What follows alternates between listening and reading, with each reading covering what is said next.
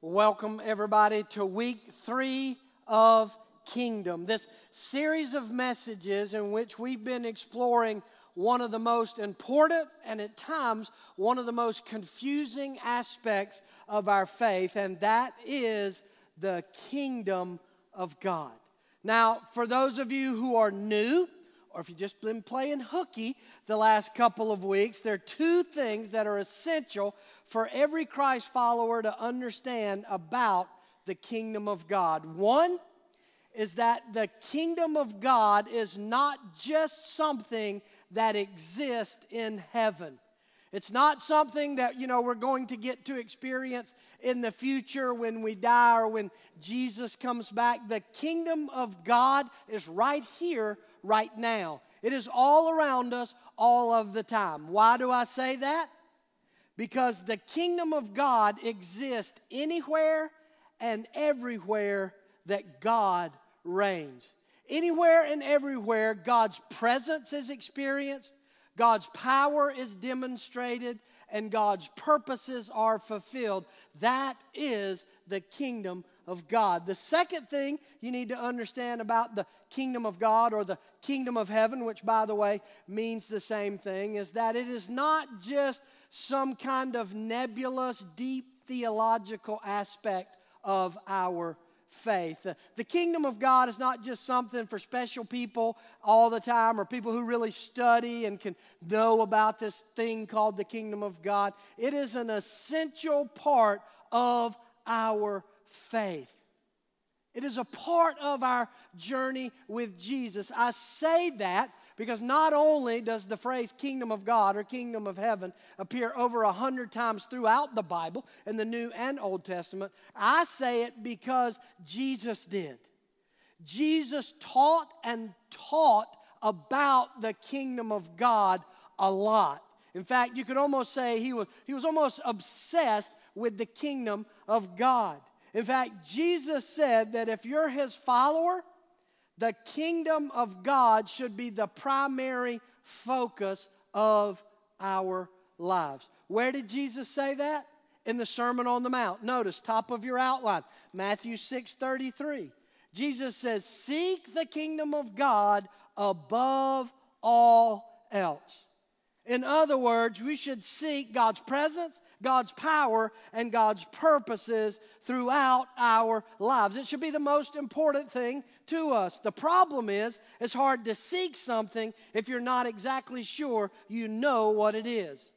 That's why the goal of this series has been not only to define the kingdom of God for us, but more importantly, to look for practical ways that we can be an active part of the kingdom of God right here in our little corner of the world, our little community, our world. And to help us do that, we've been looking at some of the parables that Jesus taught about the kingdom of God. Now, remember, parables are made up stories that Jesus often used to explain abstract, complicated concepts through everyday life experiences. And last week, we looked at three very simple, very short parables that Jesus told about the kingdom of God in Matthew chapter 13. They were pretty easy to understand. You know, the mustard seed, the yeast, making the bread rise. Those, were easy, simple little parables that taught us principles of the kingdom. Today, not so easy, not so short. We're going to look at one very long, complicated parable that Jesus tells about the kingdom of God. And hopefully, from that parable, we can pull out three kingdom principles that we can apply to our lives. This particular parable is often known as the parable of the vineyard workers. And it's found in Matthew chapter 20. So if you have a Bible or a Bible app, you could turn or click there. You can see the parable in the first 16 verses. If you don't, it's okay. You can follow along with your program. But the basic storyline of the parable is this there was a landowner who had a big vineyard. And one morning, early, about 6 a.m., he goes into the marketplace in town to find some day laborers to come and work in his vineyard. Now, this is a common practice, not only 2,000 years ago, but even today. because a vineyard, once it's planted and kind of established, doesn't require a lot of work most of the year. Most vineyard owners can manage their vineyards with either just their family or a very small staff most of the year. But harvest time is a very different story. When the grapes are coming in and it's time to be harvested, there is a lot of work that has to get done in a short period of time. So they hire temporary laborers to come in and harvest the grapes. And so that's what this guy does. He goes into town, there's a group of people waiting to be picked up and hired. He, he says, Look, I need you to come work in my vineyard. And if you will, he negotiates a pay for the day he agrees to pay them one denarius for their day's work, which was a good deal, a fair deal. A denarius was basically a day's worth of wages. So they're like, yeah, that's a good price. We'll go do it. So they go start working at 6 a.m. Now, it's important to understand in first century Jewish culture, the workday started at 6 a.m. and it didn't end until 6 p.m. It was a 12 hour workday. This was before labor unions and labor laws and eight hour days and 40 hour weeks. You basically worked six days a week, every day but Saturday, the Sabbath, from sun up, 6 a.m., to sundown, 6 p.m. So these guys get started picking grapes. About 9 o'clock in the morning, apparently they weren't getting it done fast enough. The guy goes back into the marketplace and he hires another group of people to start work, only he doesn't tell them what he's going to pay them. He just said, Come work in my vineyard and I'll pay you a fair wage. They're like, Sounds good. They go. He repeats that again at noon, brings in some more. At three o'clock in the afternoon, he brings in some more. And then Jesus said about five o'clock, he goes back into the marketplace, only obviously with only an hour left in the workday. He's not looking to hire anybody to work in the vineyard, but there are a couple of dudes standing around doing nothing. He's like, Why are you guys been standing here all day? They're like, Nobody hired us. He said, I'll hire you. Go work in my vineyard. They start work at five o'clock. Now, when quitting time hits, 6 o'clock, the owner of the vineyard tells his vineyard manager to pay all of the workers, but to pay them in reverse order. In other words, to pay the ones who started work last first, and the ones who started at 6 a.m., pay them last. And so he starts paying them, and the one hour workers, the people that had just started at 5, guess what he pays them? A denarius, a day's work. Now, the guys in the back of the line that have worked 12 hours see that and they're like, oh, we're going to get even more. Those guys only worked an hour. They got a denarius. We're, we're probably going to get 12 denarius, man. We're like two weeks' pay for one day. They're all excited until they get paid and they get one denarius. And they're like, what is up with that? That ain't right. That ain't fair. These guys only worked an hour, these only worked three hours, and you're paying them. That ain't right. They started grumbling, and the verb that Jesus uses means they continued to grumble, so much so that the owner of the vineyard came to him and said, What are you grumbling about? Are you saying I'm not being fair or just? What did you agree to work for? A denarius. How much did I pay you for a day's work? A denarius. And he says, Well, what are you upset about? Are you jealous because I'm generous? Isn't it my money? Shouldn't I be able to do with it whatever I want? And then Jesus ends the parable with this very familiar phrase the first will be last, and the last will be first. Now, this is a confusing parable. It's frustrating for us, right? Because it cuts against the grain of our understanding of fairness, right? It's not right for guys to work 12 hours and get the same pay as guys who only worked an hour. That's not just right. If we're honest, we find ourselves agreeing with the very guys that Jesus sort of paints as the bad guys. So, what is going on here? What is the deal with this parable? One of the things you have to remember when you're reading a parable is that Jesus is teaching a parable about one principle, one thing. Jesus was telling this parable to describe the kingdom of God, not to explain business ethics. Jesus didn't use this parable to teach morality in the workplace or leadership 101. Or good labor practices. Jesus said this parable, it's about the kingdom. And more specifically, this parable is about our significance in life. How do we find significance for our lives? Because every one of us wrestles with that, right? Every day the alarm clock goes off and, we get up and we go through the day and we find ourselves asking, is, is my life really counting? Am I really doing anything? Am I making a Does my life even matter? Is there any significance in my life? And Jesus tells this parable so that we can understand that in the kingdom of God, finding your significance is very different than in the kingdom of this world. See, what Jesus wants us to know through this parable is that in the kingdom of God, your significance is not found in just doing more religious activities or getting out there doing more good work in the community. Your significance is found in the fact that you've been hired by the vineyard owner, that he sees value in you whenever you started working. Three things we learn about significance in the kingdom of God. Number one, my significance in the kingdom of God comes through God's grace, not my performance. In the kingdom of God, significance comes through God's grace towards me, not my performance for God. I mean, think about it. Isn't that the heart of this parable?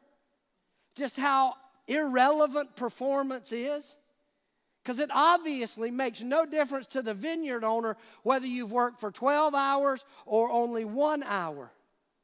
He values you because of your position with Him, how He sees you. And see, those who had worked 12 hours, they were focused on their performance for Him. Those who only worked one hour knew they were dependent on His grace towards them. And Jesus says that's how it works in the kingdom of God. See, here's the thing every one of them needed a denarius to survive.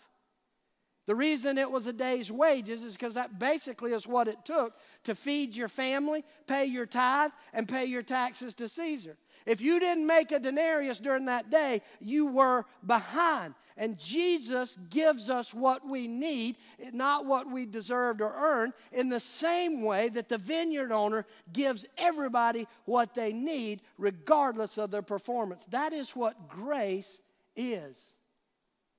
So, does that mean that what we do doesn't matter? Is Jesus saying that I can say I love Jesus and then go live any way I want and do whatever I want with my life? No. Absolutely not. What it means is your value, your significance as a person is based on God's posture towards you, not your performance for God. Let me put it another way our behaviors, our obedience, whatever you want to call it, those things are a response to God's grace, not a route to that grace. It's not about performance, it's about God's grace. In fact, I want you to look at this passage from Ephesians chapter 1, but I want you to think of this passage in terms of this parable. Think about it with the background of this parable. Paul writes, For he, the vineyard owner, God, chose us in him before the creation of the world. Why? Because he knew we'd be really good workers? No. He did it in accordance with His pleasure and will because it's His vineyard and He'll do what He wants. Why? To, to the praise of His glorious grace. It's about His grace. In Him, in Jesus, we have redemption through His blood, the forgiveness of sins in accordance with the riches of God's grace that He sparingly doles out to us based on our performance. It's not what it says, is it? It says that he does what? What's that word? He lavished, lavished on us. Circle that word, lavished. In, in, the original Greek, the, the image of that verb means literally to be poured out more than is needed. You know, it's like a back up the dump truck and just dump it all out, way more than you need. It's like a, a steady rain that never stops, and it's way more than you need. It saturates the ground, it creates puddles, it just keeps coming and coming and coming. That is what God's grace is like. No matter how many hours you performed for Him. So let me ask you a question why are you picking grapes? Why are you doing the things you why, why did you come to church? Why do you give? Why do you serve? Why do you help hurting people in the community? Why do you read your Bible? Why do you pray? Are you doing it to perform for the king so he will pour out his grace on you? Or are you doing it because he's poured out his grace on you? and it's changed your life. Jesus says, in the kingdom of God, your significance, your value, your worth is based on God's grace, not your performance. Number two, the second thing we learn about significance in our lives is that it comes through contentment, not comparison. Significance comes through contentment, not comparison. See, in our search for significance, in our desire to matter with our lives, our most often used measuring tool is comparison. How are we doing compared to the people around us? But Jesus says through this parable, our significance comes from being content with what we have, not comparing ourselves to others. In fact, I believe that's the whole reason when Jesus told the parable, he had the workers paid in reverse order. Because think about it if the 12 hour guys had have been paid first, they'd have got their denarius and they'd have went on their merry way. They'd been full of joy. They'd be like, yeah, a good day's pay for a good day's work. But because they knew that others who worked less than them got paid the same at them, their joy turns to frustration. And that same thing happens to you every time you compare yourself to others. Every time you go on Facebook and look at the picture perfect lives of people who don't love Jesus as much as you, and you wonder why I love Jesus and my life is in the tank. Why? Because comparison takes the joy of what you have and burns it up into the ashes of what you don't. That's why Paul says this in Philippians 4:12. He said, I have learned the secret of being content in any and every situation, whether well fed or hungry, whether living in plenty or want. Paul said, I learned it. Circle that word learned. Contentment is not natural, discontent is what's natural. Discontent is what you will become unless you're intentional about being content, unless you're willing to practice it unless you're willing to look at what other people have around you and say, it doesn't matter. I have been blessed. Contentment has to be learned. You know, when I was a kid, parents and teachers had this saying. I don't think anybody uses it anymore, but there was this saying when you were worried about somebody else, they would say, You mind your own little red wagon. Anybody ever heard that besides me? Yeah, I remember that. You know, when I would say, well, you know, I'm getting in trouble, and I'm like, what about him? He's worse than me. Mind your little red wagon. How come she got a bigger cupcake? How come he gets a better grade than me? Mind your little red wagon. See, the problem is we take that mindset from our childhood and we carry it right into adulthood. We look around and we say, well, what about them? What about them? And that causes us to be discontent. It kind of reminds me of that story, that encounter with Peter and Jesus at the very end of the Gospels when Jesus has been resurrected and he's restoring Peter from denying him. You know, Peter, do you love me? Yes, does that three times. And then Jesus says to Peter, When you were young, you dressed yourself and you went where you wanted to. But when you are old, someone else will dress you and lead you by the hand and take you where you do not want to go. And the Bible says Jesus said that to predict the painful suffering of Peter's death as a martyr. You know what Peter did when Jesus said that? He saw John, the other disciple, and said, What about him? How long is he going to live? And you know what Jesus said? If I want him to live to the very end, what is that to you? That Greek phrase, what is that to you, is translated, mind your little red wagon. No, I'm just teasing, but it makes the same truth, right? Mind your little red wagon. You know, at the end of the parable, the landowner asked the 12 hour workers a question that I think we need to ask ourselves. It's the second part of verse 15. He says, Are you envious because I am generous? Are you? Are you envious when God blesses someone else in ways that He's not blessing you? Are you envious when you have to struggle with things and it seems like nobody else has to struggle? Are you jealous and envious when you have to go through hard times and others don't? If so, and let's be honest, we all are, Jesus would say to us this morning, You mind your own little red wagon. But Jesus doesn't say that maybe in the condescending way that your third grade teacher did. Jesus says this out of love, out of a deep desire for you to experience the significance that comes from knowing your place and knowing your role in the kingdom of God. Listen, your path, your journey with Jesus, the ups and the downs, the blessings and the struggles, has been handpicked for you by the one who created you and knows everything you need. And then finally, the third thing we learned about significance in the kingdom is that it comes through generosity, not accumulation. It comes through generosity, not accumulation. Because our tendency is to measure our significance not only by comparing ourselves to others, but to measure our significance through the stuff we have. To the what we earn, the money, the material possessions we have. What's that old saying? Who, who die, he who dies with the most toys wins. It's the stupidest thing I've ever heard. He who dies with the most toys is still dead. The only difference is their relatives have to haul all that crap off to Goodwill and the dump. That's the only difference. Look at this parable again. What really was it that made the 12 hour workers angry? What were they really mad about? Were they mad about only getting paid one denarius? No.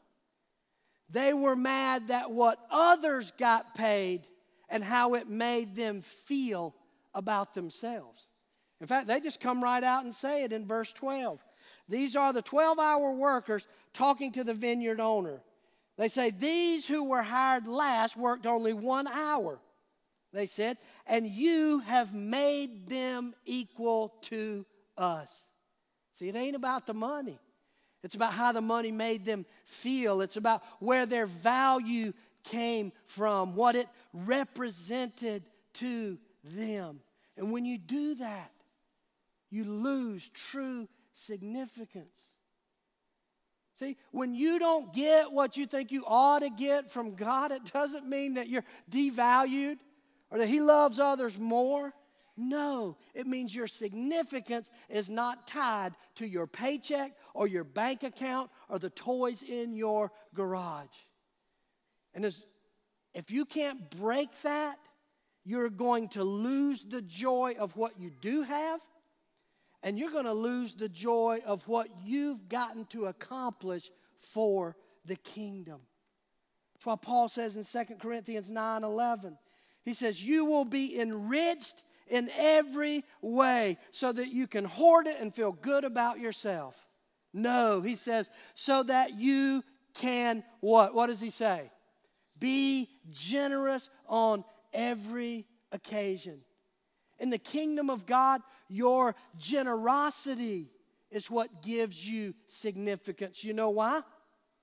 Because it reflects the heart of the vineyard owner, because he is generous. And isn't that the ultimate purpose of our lives? To make much of God and less of ourselves? And until you learn to do that, you will always struggle with feeling significance. And generosity is the path to it. So, my question is what does your level of generosity say about where your significance comes from? If there was some measure between 1 and 10, a scale, and you would have to honestly mark your generosity level, what does it say about your significance and where you think it comes from? Because in the kingdom of God, it's not going to be found in the accumulation, it's going to be found in giving it away for the sake of the king. And so, as we close this morning, here's the thing I know all of us struggle with significance. We're all struggling to feel like we matter, that our life counts. Some of us struggle with significance because of where we've been and what we've done. Because we weren't just hanging out in the marketplace all day with nothing to do. We were doing what we wanted to do. And we were doing things we shouldn't do. And now we're full of guilt and shame. And we think, I'll never get picked to be in the vineyard. I could never be used for the kingdom. Maybe I'll get in heaven, I don't know, but I'll never be used for the kingdom of God. Some of us are struggling with significance because we've got it all and then some, and no matter how much we accumulate, it's never quite enough. And that emptiness gnaws inside of us. Whatever has got you struggling with significance this morning, I promise you, Jesus brought you here today to give you a message of hope and a message of freedom. And that is in knowing that your significance is found in the kingdom of God, not in the kingdom of this world. And as Jesus said, once you understand that kingdom, seek it with everything you've got. Would you pray with me? Father, I thank you this morning for truth that just cuts down to the bone. that is like a mirror that I can't look away from. And I know this parable and these truths about significance have shined a harsh light into the brokenness of my life. Father, forgive me for seeking significance in the kingdom of this world and missing the opportunities to be significant in your kingdom, not based on my performance. Oh, thank you, Jesus. It's not based on my performance, but on your grace. So, Father, would you continue to pour out your grace on all of us this morning, at all of our campuses, all of us who are watching online? Would you move us with your grace to be transformed, not to earn it through our performance, but to receive it and be changed forever by it? Father, we are your people. We want to be people of the kingdom. So, would you move among us today so that we might seek your kingdom with all that we have? In Jesus' name, amen.